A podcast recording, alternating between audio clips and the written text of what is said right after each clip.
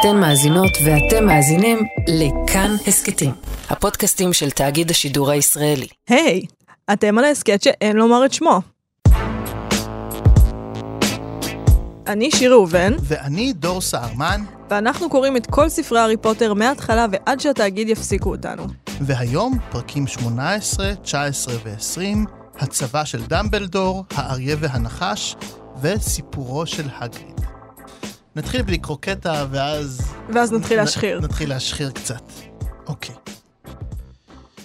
אני גם חושבת שכדאי שיהיה לנו שם, היא אמרה בעליזות. ידה עוד מורמת באוויר. זה יעודד את הגיבוש ואת הרוח הקבוצתית, אתה לא חושב? אפשר לקרוא לעצמנו הליגה נגד אמברידג', שאלה אנג'לינה בתקווה? או קבוצת משרד הקסמים מטומטמים, הציע פרד? דווקא חשבתי, אמרה הרמיוני, ושלחה מבט נוזף לעבר פרד, על שם שלא יגלה לכולם בדיוק מה אנחנו עושים, כדי שנוכל להשתמש בו בלי חשש גם מחוץ לפגישות.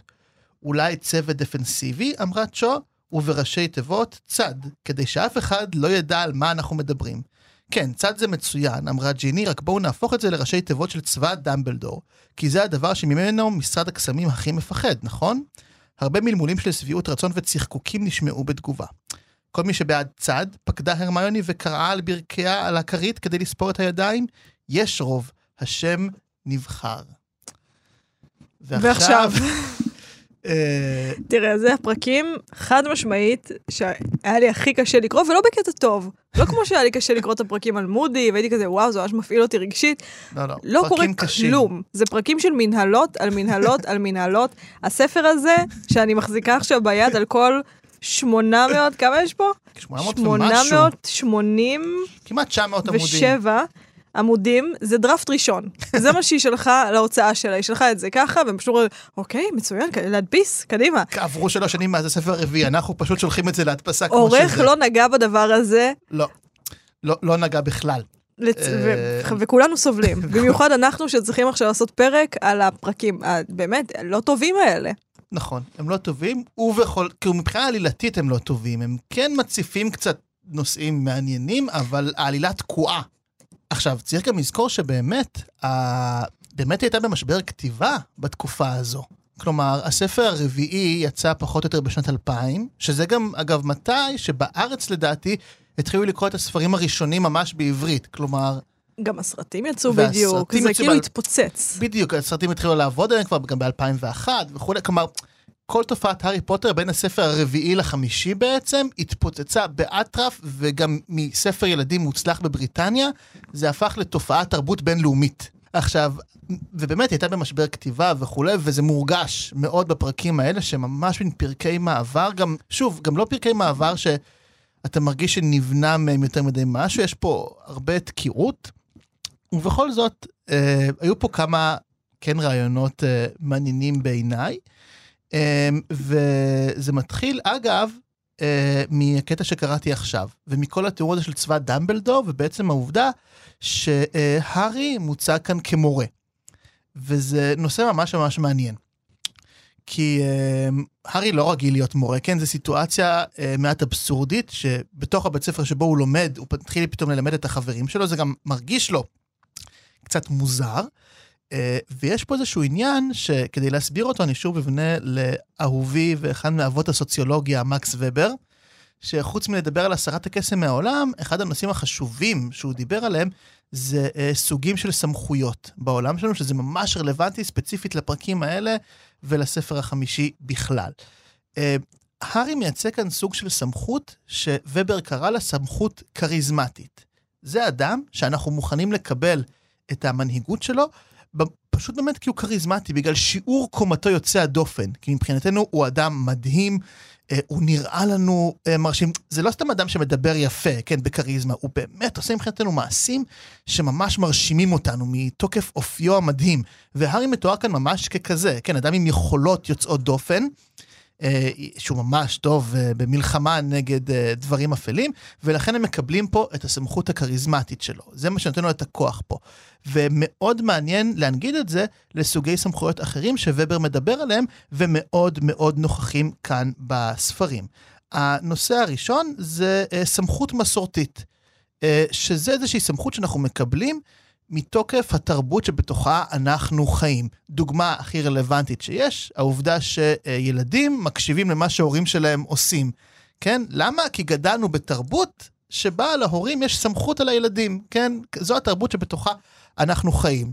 Uh, במסגרות אחרות נהוג לדבר גם על סמכויות של שבט, כן? של פטריארך וכולי וכולי, אבל כולנו חיים בתוך סמכות כזו. שגם הסמכות המסורתית הזו, אגב, כמובן קיימת בהוגוורטס, במיוחד ביחסי uh, תלמידים ומורים. זה מאוד בולט פה, העובדה שהם יכולים לתת להם נקודות, להעניש אותם וכולי. הסמכות השלישית, שהיא הכי מנוגדת אבל, במקרה הזה, זה מה שובר קרא לה סמכות רציונלית. שזו סמכות שאנחנו מקבלים מתוקף החוק, כן? למה, לצורך העניין, אני משלם מס הכנסה וביטוח לאומי וכל הדברים האלה? כי אה, אני מציית לחוק. לחוק יש סמכות עליי, וזו סמכות שהיא אימפרסונלית, היא לא קשורה באדם, כן? היא קשורה בהכרח בעובדה שכולנו מקבלים את זה, יש איזשהו חוק. עכשיו, הנציגה הבולטת ביותר של הסמכות הרציונלית בספר הזה היא כמובן אמברידג', כן? Mm-hmm. שרק בפרקים הקודמים ראינו איך היא משתמשת בחוק כדי לאכוף עוד ועוד מהסמכות שלה. Uh, בין היתר, אגב, מכיוון שאין לה שום סמכות כריזמטית, כמו שאנחנו רואים מהתגובות של התלמידים אליה, uh, אלא שהיא מותחת עד הקצה את הסמכות הרציונלית שלה, את הסמכות של החוק, עד כדי זה שמתארגן בסוף מרד פנימי נגדה בסופו של דבר. וזה מאוד יפה, אני לא יודע אם, אני דווקא מאמין שרולינג קראה את מקס ובר, אבל אני חושב שהמשחק פה בין הסמכויות, שלשלושתן אגב, בעולם מתוקן יש מקום, חשוב להגיד, אין, זה גם לא טוב שתהיה רק סמכות כריזמטית, כן? ושלא לא, נסמוך בכלל על סמכות רציונלית. אנחנו לא חיים בשבט צופים. בדיוק, שבט צופים, או אפילו בסופו של דבר מעין דיקטטורה של מנהיג כריזמטי, כן, שזה... כן, זוקטי מדים מכוערים. נדרש איזון בין סוגי... הסמכות. המדים שלהם יפים, למה אמרתי את זה? של הצופים? מדהים... אה, תראה, בתור מי שלובשת בז' 90% מהזמן, אני לא חושבת שיש לי זכות לומר משהו על המדים של הצופים, או של חיל האוויר, אני לא יודעת, או של כל לובשי הבז' ever. אבל באמת שנדרש איזשהו איזון בחיים שבספר החמישי חד משמעית מאוד מאוד מופר, ואנחנו רואים איך בעזרת השיעורים של צבא דמבלדור והסמכות הכריזמטית של הארי, מחזירים קצת את האיזון הזה שהלך לאיבוד. אני חושבת יותר מזה, אני חושבת שלא רק שמתארגן, שמתארגנת מרידה, אני חושבת שמעצם המרידה אנחנו יכולים להבין את הצורך במנהיג. עכשיו, אני משערת שבלי להתייחס לסוגי המנהיגים, אה, למנהיגות יש מקום באופן כללי בהתארגנות של חברה אנושית כלשהי. והסיבה שהארי והחברים שלו מקימים בסופו של דבר את צבא דמבלדור, היא לא בהכרח כמרידה, אלא בגלל שיש צורך אנושי בהנהגה. שפשוט נעדר מהספר הזה. אה, זה ספר חסר הנהגה, לא רק חסר עריכה. או יותר נכון, לא רק בעריכה. אה, בגלל שאין לנו את דמבלדור. דמבלדור הוא כל הזמן נהדר, ואנחנו עוד ניגע בזה הרבה מאוד בהמשך, אבל אה, זה, זה מין פער כזה שכולם נופלים לתוכו. אה, ובסופו של דבר, אני חושבת שצבא דמבלדור, יותר מהכל, יותר ממרידה, זה איזושהי דרך למצוא את המנהיג האותנטי במרכאות, או ליצור עם מקלות וגומיות איזשהו מנהיג שכן יכול לתת להם ביטחון, בגלל שהתפקיד של מנהיג, יותר מהכל, הוא לתת לך תחושה שאתה בידיים טובות. שקורה, מישהו מנהל את זה, מישהו אחראי לזה. אני חושבת שבמשבר הקורונה, בין הממשלות שהיו לנו, כל הדברים האלה, אחת הסיטואציות שגרמה לאנשים להרגיש מצוקה מאוד גדולה, זה שלא ידעת מי מנהל את זה בדיוק. לא ידעת האם זה מתנהל, לא ידעת מי מנהל את זה. ועכשיו, ברגע שיש, בלי להיכנס לדיונים פוליטיים, אבל עכשיו, בעצם זה שיש ממשלה ועבר תקציב, אפילו אם יהיה עוד סגר, אני מרגישה שיש מין הנחת רווחה כזאת של, אוקיי, זה מנוהל אבל, מישהו, מישהו על זה, מישהו עושה את זה, מישהו אחראי לזה. ובספר הזה, למרות שהוא מאוד מאוד, הם נמצאים במשבר מתמשך, אף אחד לא תופס את ההנהגה הזאת. ואמברידג' היא סוג של עלת, אה, אמרתי אמברידג', לא אמברידג'. יפה. בבקשה, שי למאזיני ההסכת. אה, היא בעצם, אה, היא עלה תאנה להנהגה. היא לא באמת הנהגה. זה לא סתם שהיא בובה של משרד הקסמים. היא בובה של משרד הקסמים שגם מדיחה את דמבלדור מהתפקיד המאוד חשוב שלו במארג החברתי של הוגוורטס, שזה להיות מנהיג. ולכן קמה ההתארגנות הספונטנית הזאת של צבא דמבלדור. עכשיו, יותר מהכל על ההנהגה, על סוג ההנהגה של למברידג', אני חושבת שזה ממש יותר מהכל, וגם, אני כל הזמן מנסה, כשאני קוראת את הספר הזה, אני... הוא קשה, הוא ספר קשה. אני אוהבת אותו בינתיים מאוד, כן? אבל אה, היה צריך, אה, עורך היה צריך לתת שם עבודה. ואני מנסה לחשוב למה הוא שנוא מעבר לזה, מעבר לבעיות העריכה, כי זה יכול להיות רק בעיות עריכה.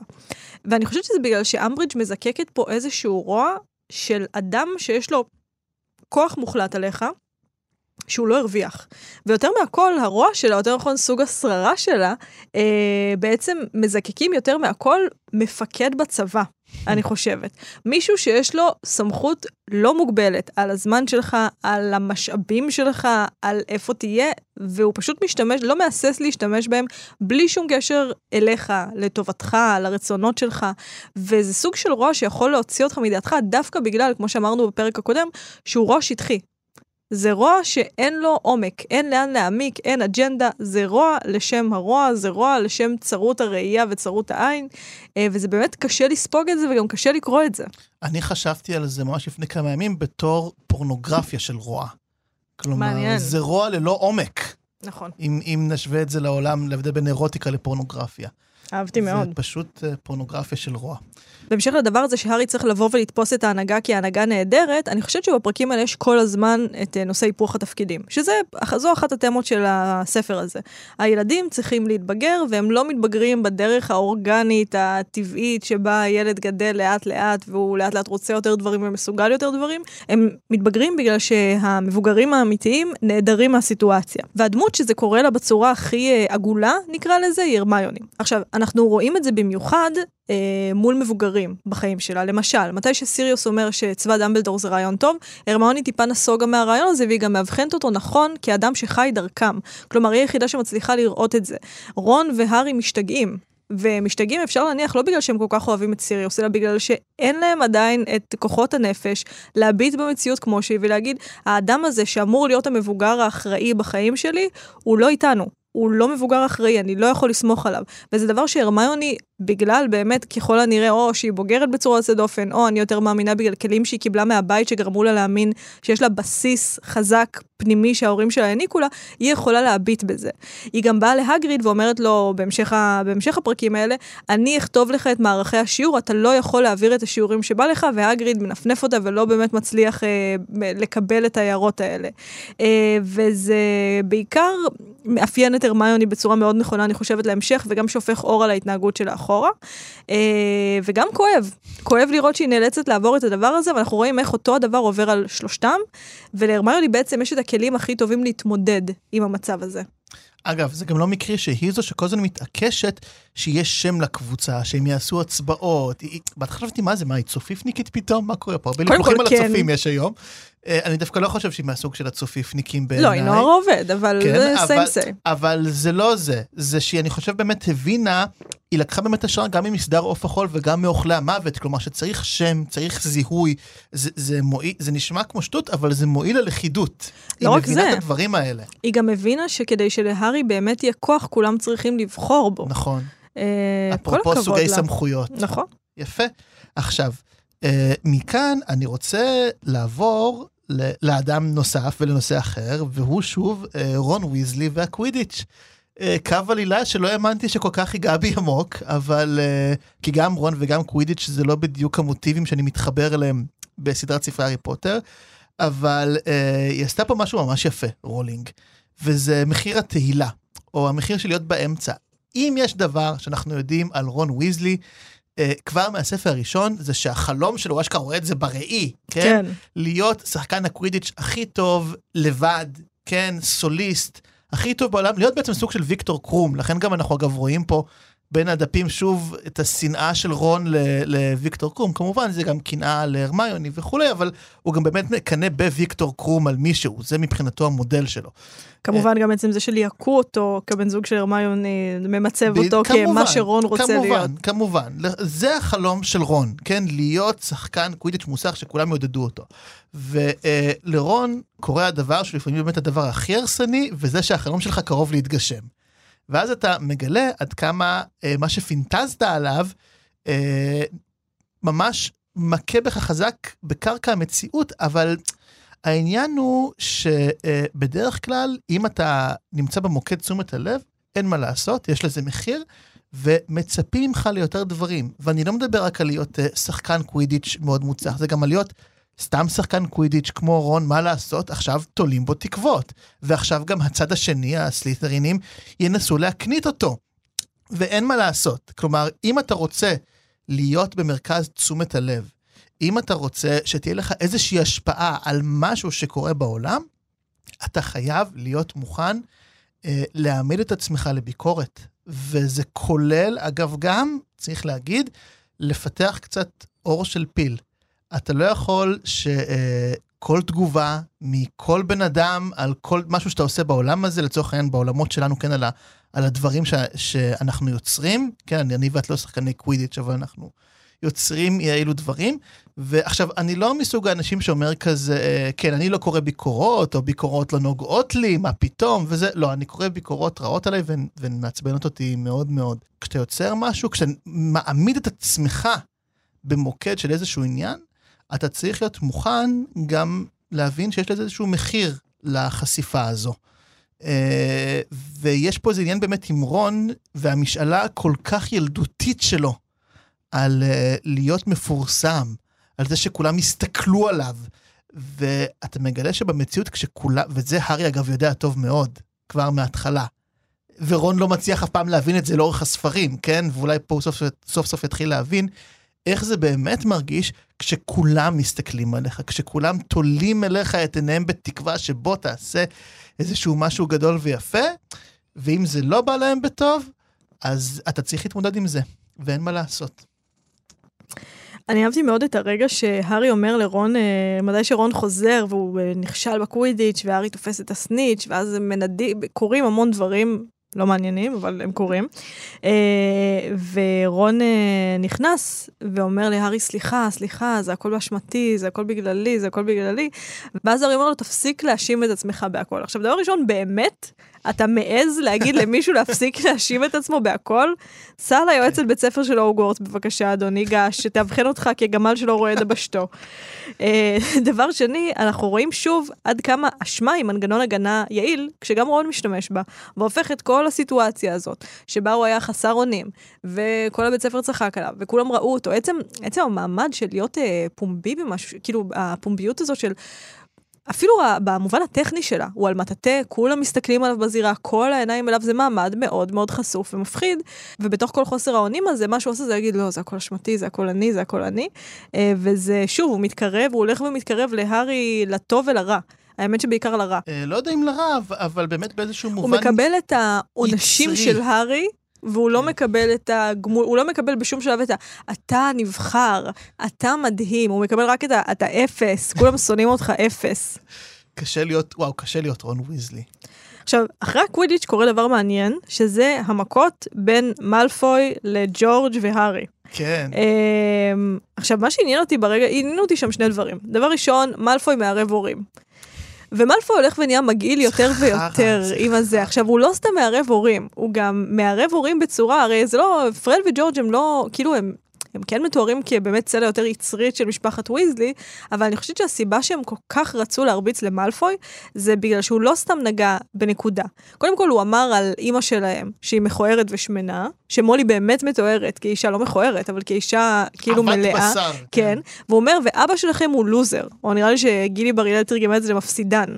אבל, אה, אבל הוא מעליב את ההורים שהם כל אחד, א', בתפקיד המגדרי שלו, אימא שלכם נכשלה כאישה כי היא לא אישה רזה ויפה, ואבא שלכם נכשל בתפקיד שלו בגלל שהוא לא גבר מוצלח שאפשר להסתכל עליו. עכשיו, אחר כך הוא גם אומר להארי שאימא שלו, הבית שלה היה מסריח, שזה בעיניי רפרור לזה שהיא הייתה לא טהורת דם, לזה שהיא הייתה בת של מוגלגים. ואני חושבת שההתנפלות הזאת על, מלפ... על מלפוי הגיעה כי מלפוי לא סתם נגע בנקודה רגישה. מה זה נקודה רגישה? המהות של נקודה רגישה זה נקודה שיש בה טיפה אמת.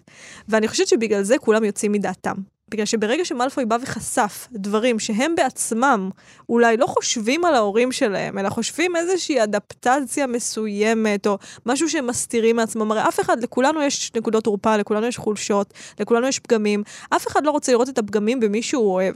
אתה אף פעם לא מסתכל לשם, אתה אף פעם לא מישיר לשם מבט. אלא אם אתה בטיפול זוגי וזה נושאים, אה, נושאי קור, נושאי ליבה. אבל אתה אף פעם לא מסתכל על אימא שלך וחושב, היא שמנה ומכוערת. אתה אף פעם לא מסתכל על אבא שלך וחושב, הוא, הוא קצת לוזר.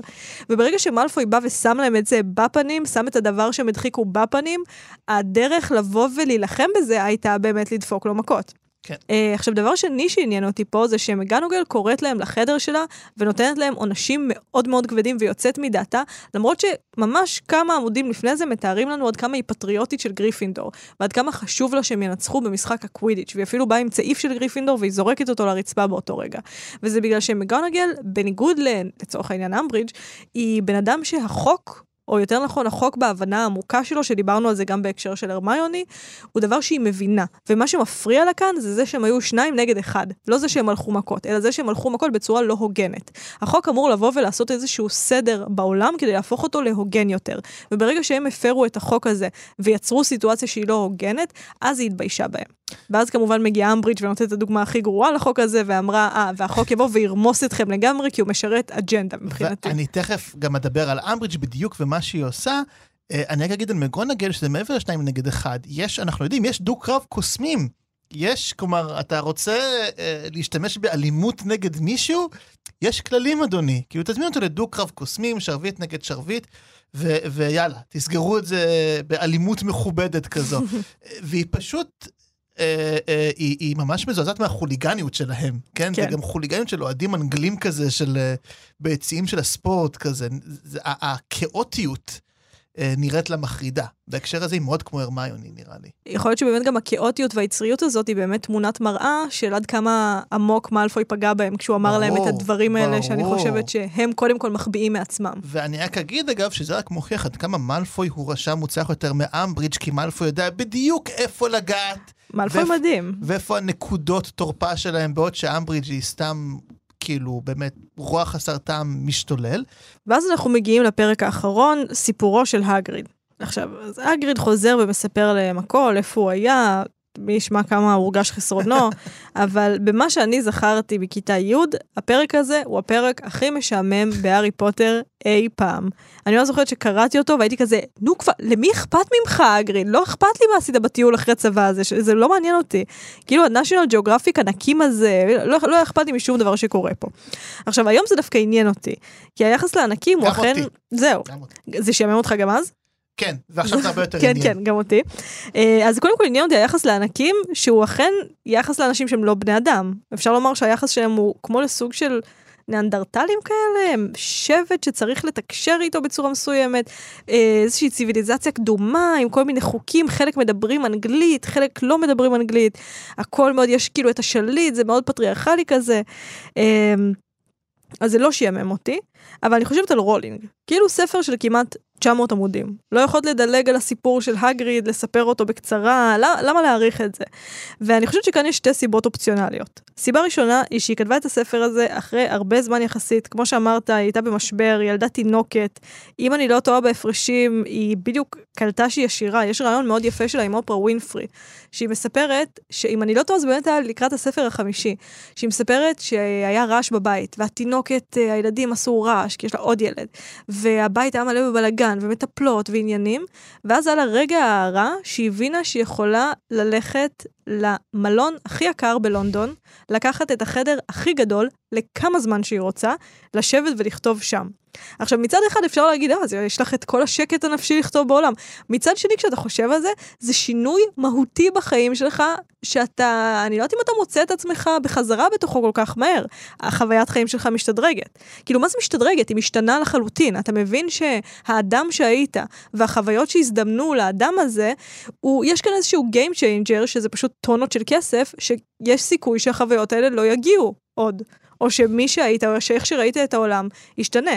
אני חושבת על זה אגב בהקשר של עוד יצירות. לצורך העניין, הסדרה שכתבה לינה דאנאם גרלס, עונה ראשונה מדהימה. אוקיי? גם לא עונה שנייה.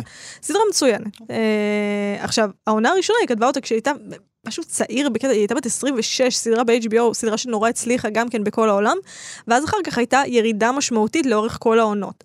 למה? בגלל שאת כתבת על איזושהי חוויית חיים של להיות צעירה בניו יורק, עזוב את זה שגם אימא שלה עשירה וכאלה, היא אף פעם אולי לא הייתה לה עצמאית, זה שונה. וחוויית החיים שלך השתנתה, על מה תכתבי עכשיו? כאילו, מה יהיה חומר הגלם שלך בתור כותבת, בתור יוצרת, שבסופו של דבר חומר הגלם שלך, אפילו אם את כותבת על קוסמים, הוא המציאות.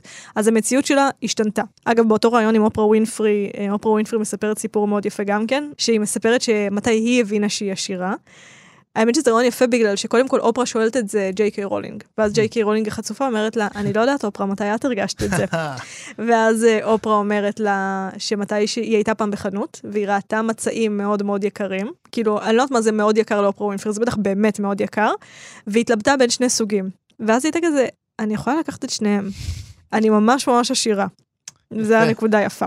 עכשיו, זה, אז בקיצור, זה מאוד בעייתי לכתוב ספר כשאת uh, הצלחה בינלאומית. יש עוד דוגמאות. גם אלנה פרנטה בעצם חוותה איזושהי הצלחה מאוד גדולה עם החברה הגאונה, ועדיין הייתה צריכה להמשיך לכתוב. זה משבר שקורה לאנשים, משבר טוב, אפרופו רון והפנטזיה וההתממשות שלה, משבר טוב, אבל שבצידו יש גם דברים רעים.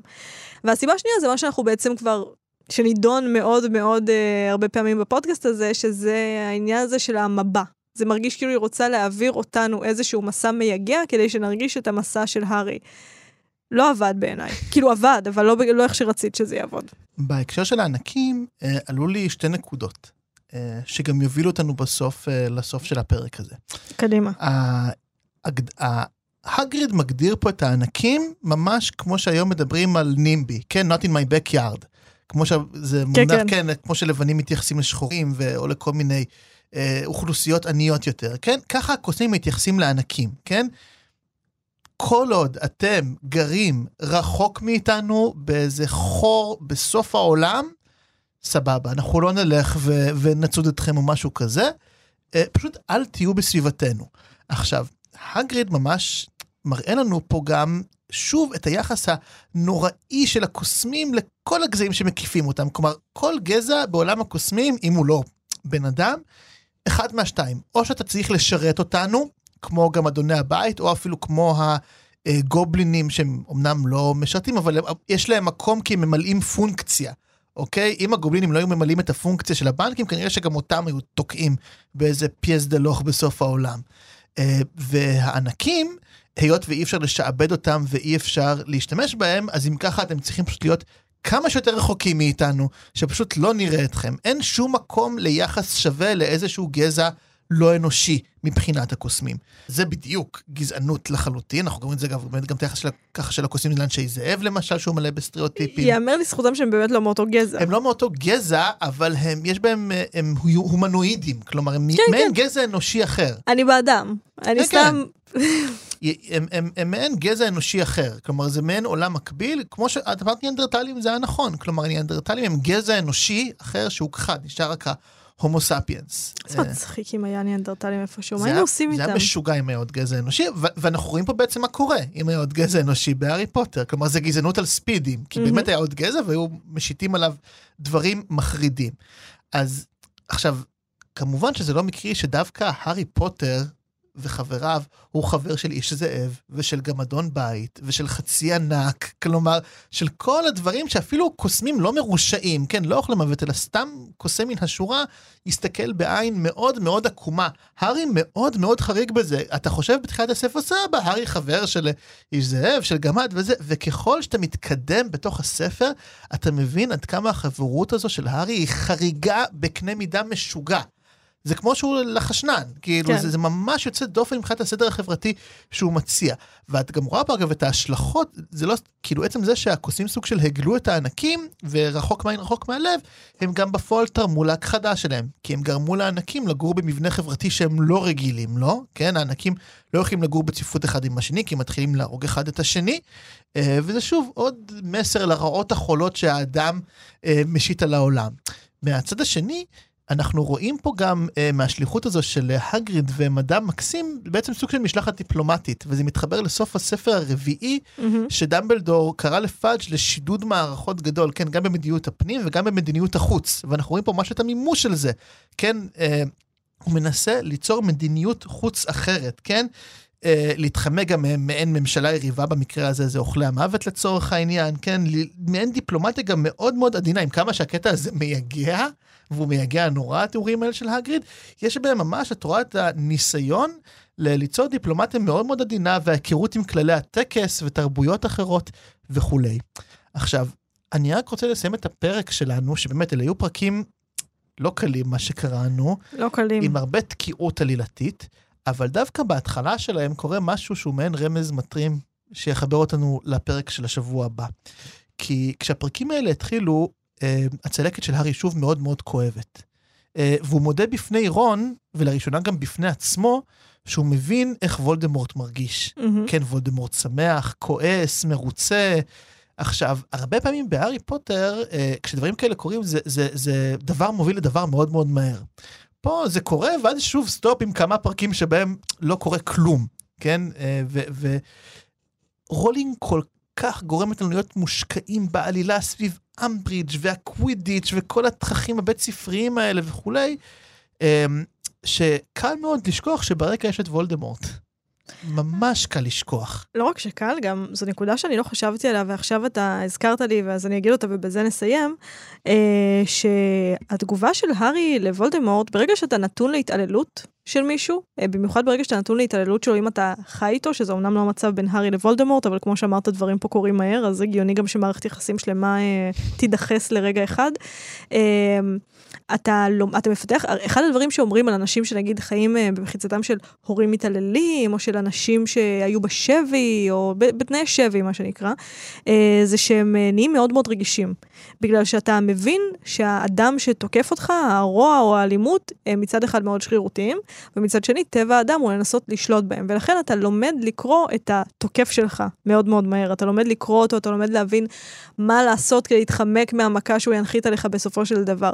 והסימבול הזה שג'יי קיי רולינג נתנה להארי, שבצלקת שלו הוא מרגיש איך וולדמורט מרגיש, אה, זה כלי הישרדותי מאוד מדויק, שיש לאנשים פוסט-טראומטיים, במיוחד מול האדם שתקף אותם, הם יכולים לקרוא אותו. אה, מאוד מאוד מהר ובצורה מאוד מאוד מדויקת, ממש מרמז, מחצי מילה, מהבעת פנים, בגלל שהם חייבים את זה כדי לשרוד. אה, וזה בעצם גם מה שקורה להארי מול וולדמורט, ולא חשבתי על זה, שלא ציינת את כאב הצלקת. טוב, אז uh, בשבוע הבא אנחנו נקרא את פרקים 21, 22 ו-23, עין הנחש, בית החולים של הקדוש מנגו וחג המולד במחלקה הסגורה.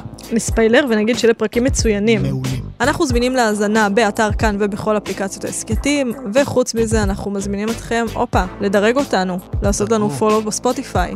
חוץ מזה, אתם מוזמנים ומוזמנות להצטרף לקבוצת הפייסבוק שלנו, הקבוצה שאין לומר את שמה, בהנהלת דור. אה, טוב, אז תודה רבה דור. תודה רבה שיר. ואני רוצה לומר תודה רבה להפתעה, אורח חדש, ניר גורלי, מלך ההסכתים של כאן. תודה.